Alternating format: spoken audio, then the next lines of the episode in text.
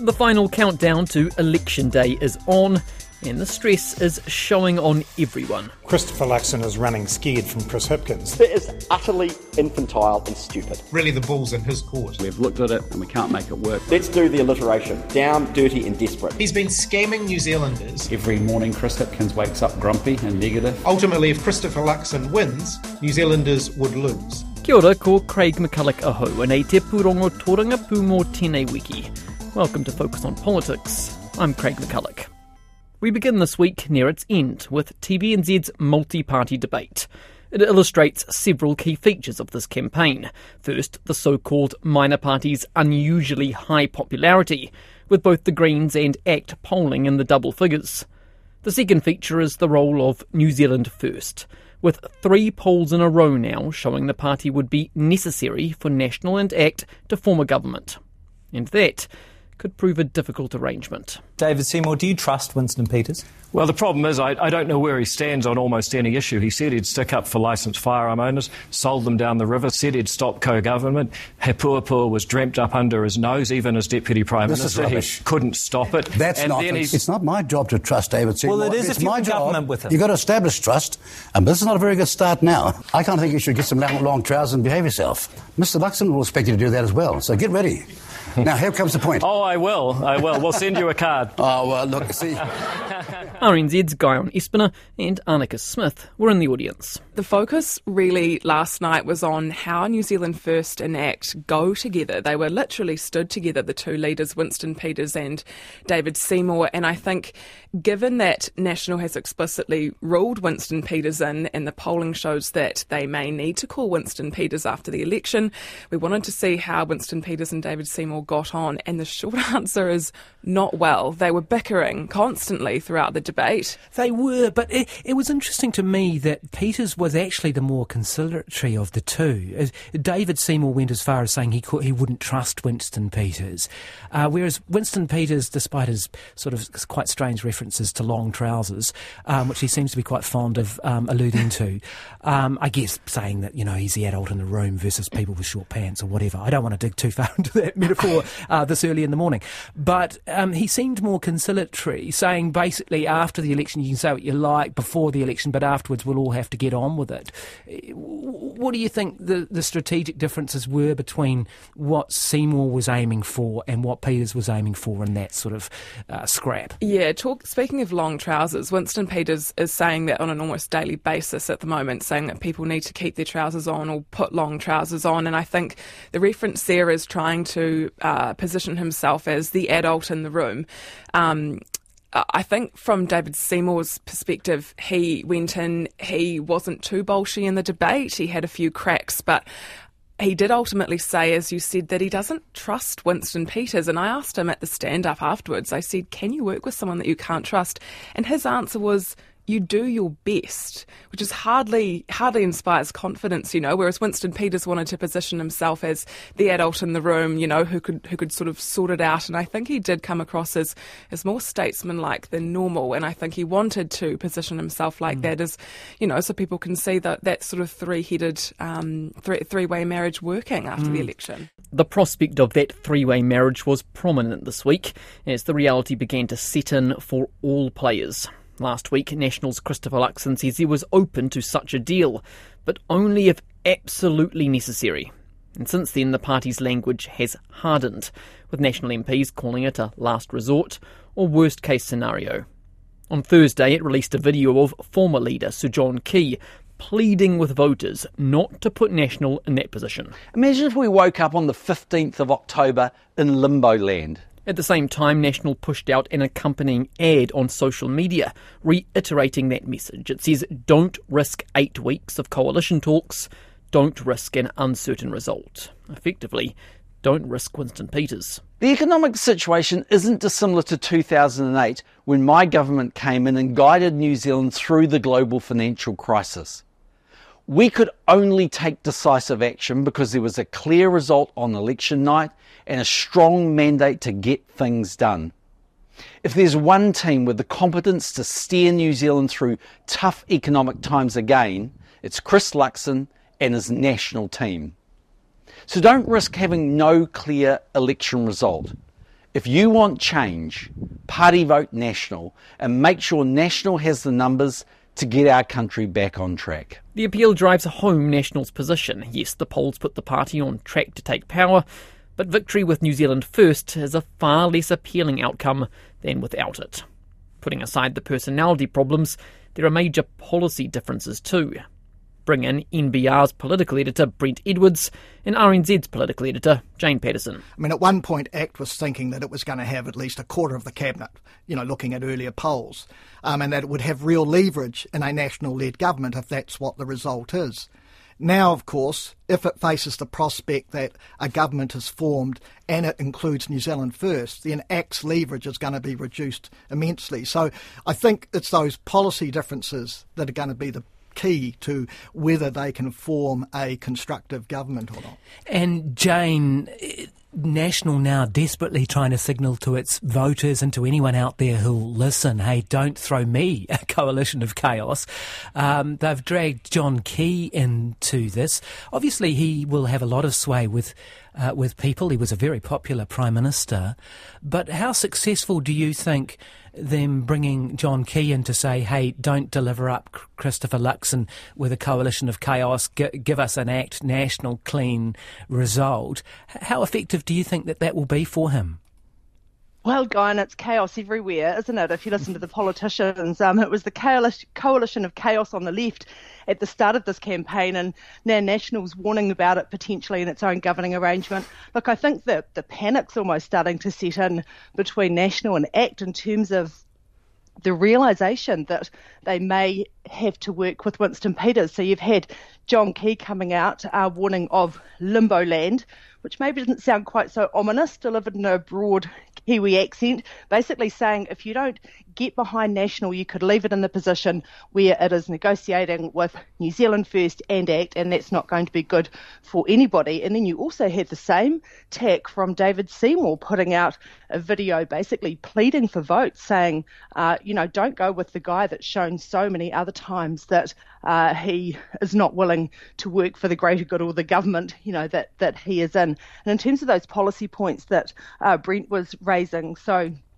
some interesting ones. The foreign buyers ban, New Zealand first starting to question not just the numbers around uh, National's tax plan, but also Shane Jones, senior New Zealand first candidate, saying, well, actually, we don't like lifting the partial lifting of the foreign buyers ban uh, in the first place, let alone actually getting on and, and, taxing those houses. Also, the age of superannuation. New Zealand First very wedded to keeping that age. Nationals policy and act is to lift it, albeit gradually. So, um, some stumbling blocks there. But yeah, fascinating strategy this week as you start to see those. Uh, the dynamic shift and the, the realities of what we might be looking at on October the 15th become clear, including to the politicians.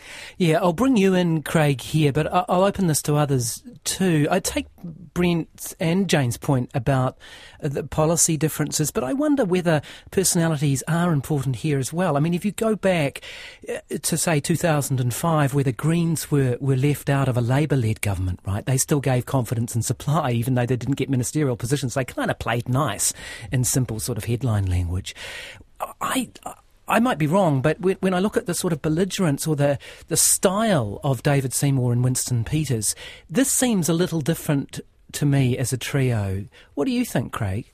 Perhaps. I do think that maybe one of the underreported features of last night's debate was that quiet camaraderie actually between Winston Peters and James Shaw. Um, and of course, they worked together in a governing arrangement that many thought would fall apart and end in tears. Now, of course, there, w- there was some level of bitterness there at the the end of that 2017 term. But the Greens, New Zealand First, and Labour did manage to get some things done. They didn't fall apart um, before that election date.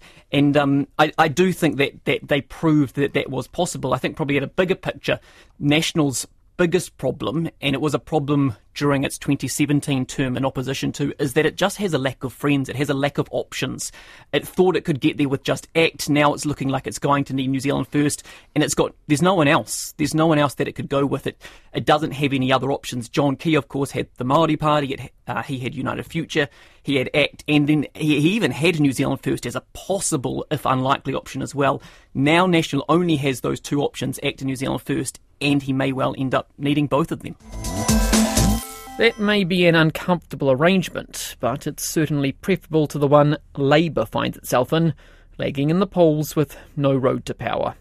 Its campaign was dealt a double blow this week, with Chris Hipkins laid low by COVID 19. Obviously, COVID 19 knocks you around a little bit, but I'm, I'm certainly starting to feel a lot better today. I think in a, give it another day or two and I should be fighting fit. Chris Hipkins' COVID captivity has clearly hindered Labour's campaign, with his offsiders trying to fill the gap on the ground but not really succeeding. It led to some awkward and low energy encounters, a vibe he hopes to turn around now that he's out of isolation. He's got to keep pushing. He'll be throwing everything he can at the campaign. I think it's just the nature of sort of the you know, the climate we live in. You get struck down with COVID. Everyone's been there. Everyone's caught COVID before a wedding or a big event or a job interview. And, um, you know, he, he got it in, in the fight for his, his life um, as Labour leader. Brent, it's not, um, I can't think of any occasion where you've seen such a um, collapse in support from being a, um, well, they had a majority, didn't they? Which was, we were told, was, was not really even going to be possible under MMP. And on current polling, they might even halve their numbers. Um, it's been a pretty disastrous year, really, for Labour, hasn't it? Yeah, well, it has. Although, I mean, I always think that 2020 result was one out of the box, and I, you know, it was kind of I guess because of COVID, an, an inexplicable result, really, and it probably didn't really reflect Labour's true support, which would be lower. But, but yeah, they have. I mean, I think one of the things, you know, losing four ministers this year, I can't remember a time where that happened. I mean, four ministers, that, that really, I think, probably completely upset Chris Hipkins' sort of chances of really, really pushing Labour's prospects in this election. They already face a tough task in terms of the cost of living, inflation, and, and you know, this view around where the economy's at. But once those four ministers all went for different reasons, but none of them particularly good, then I mean, I think that really undermined, and it fed into that national line of a, you know, this coalition of chaos. Well, you already you had the government in chaos, so yeah, that certainly hasn't helped. The major parties' respective positions perhaps explain the scrappy nature of this week, with name calling and mudslinging on either side. Labour's candidates struggled to stick to the party line on a wealth tax, while National was caught out over egging its tax cut promise. Just one week to go, and plenty to watch out for.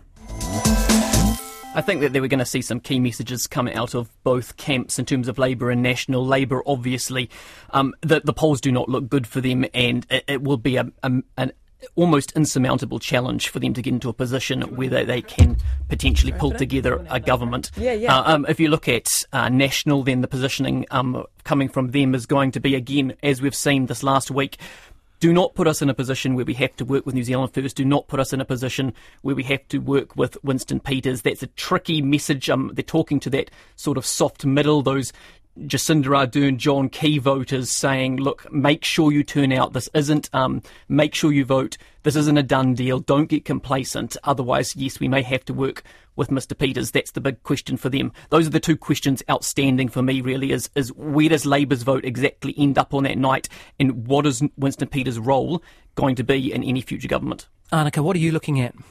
Yeah, as someone that I've that's following um, the ACT Party, I'll, I'll be with ACT on election night, and support for ACT, um, the party vote has sort of dipped and, and then plateaued. And as you said earlier, as someone said earlier, you know they were looking like they'd make up a third of the cabinet, and, and that sort of has just been dashed on the rocks now. So I think David Seymour will be pushing really hard to get his party vote up, with Winston Peters being the elephant in the room there. Brent, um, I guess one of the big questions, uh, if the poll, if the polls are right, is whether National and ACT can get over the line on their own, right? Yeah, well, that is a big question, and clearly um, National wants that to be the case. Um, it's getting increasingly desperate, actually, trying to rule New Zealand first out, which raises the question: Why did Christopher Luxon rule them in in the first place? Um, but yeah, I mean, there'll be a big thing around that. It'll be interesting to see where, obviously, where Labour's vote ends up. One of the things it needs to do is try and get its supporters out because it's really been attacked on both sides by, from, I guess, people who you might think are centre right voters who don't like what it's been doing, but probably its more traditional supporters don't think it's done enough for them. So uh, you can see with the way that Labour's been attacking National, it's a message to their own supporters to say, if you don't like what we've been doing, just think what will happen under a change of government. And so that, I think they'll push that for the last week. And Jane, to finish with you, what what are you looking out for in that last week? Well, obviously, those uh, combinations, national and ACT, where do they end up? Where does New Zealand first? Um, how much momentum does Winston Peters have coming through the polls? And the Greens will be interesting too, who've had a strong campaign. The other thing that's going to be very interesting is early voting. So in 2020, advanced voting was 68% of the vote. And uh, you can see those early voting starting to come out now, and turnout, I think, is going to be another important element this debate, whether people actually get out and vote. You can vote right now and right up until 7pm on October 14. This year's campaign may have seemed like a long one, but it will soon be over, and then the coalition talks will begin. That's Focus on Politics. I'm Craig McCulloch. Thanks for joining us. Matua.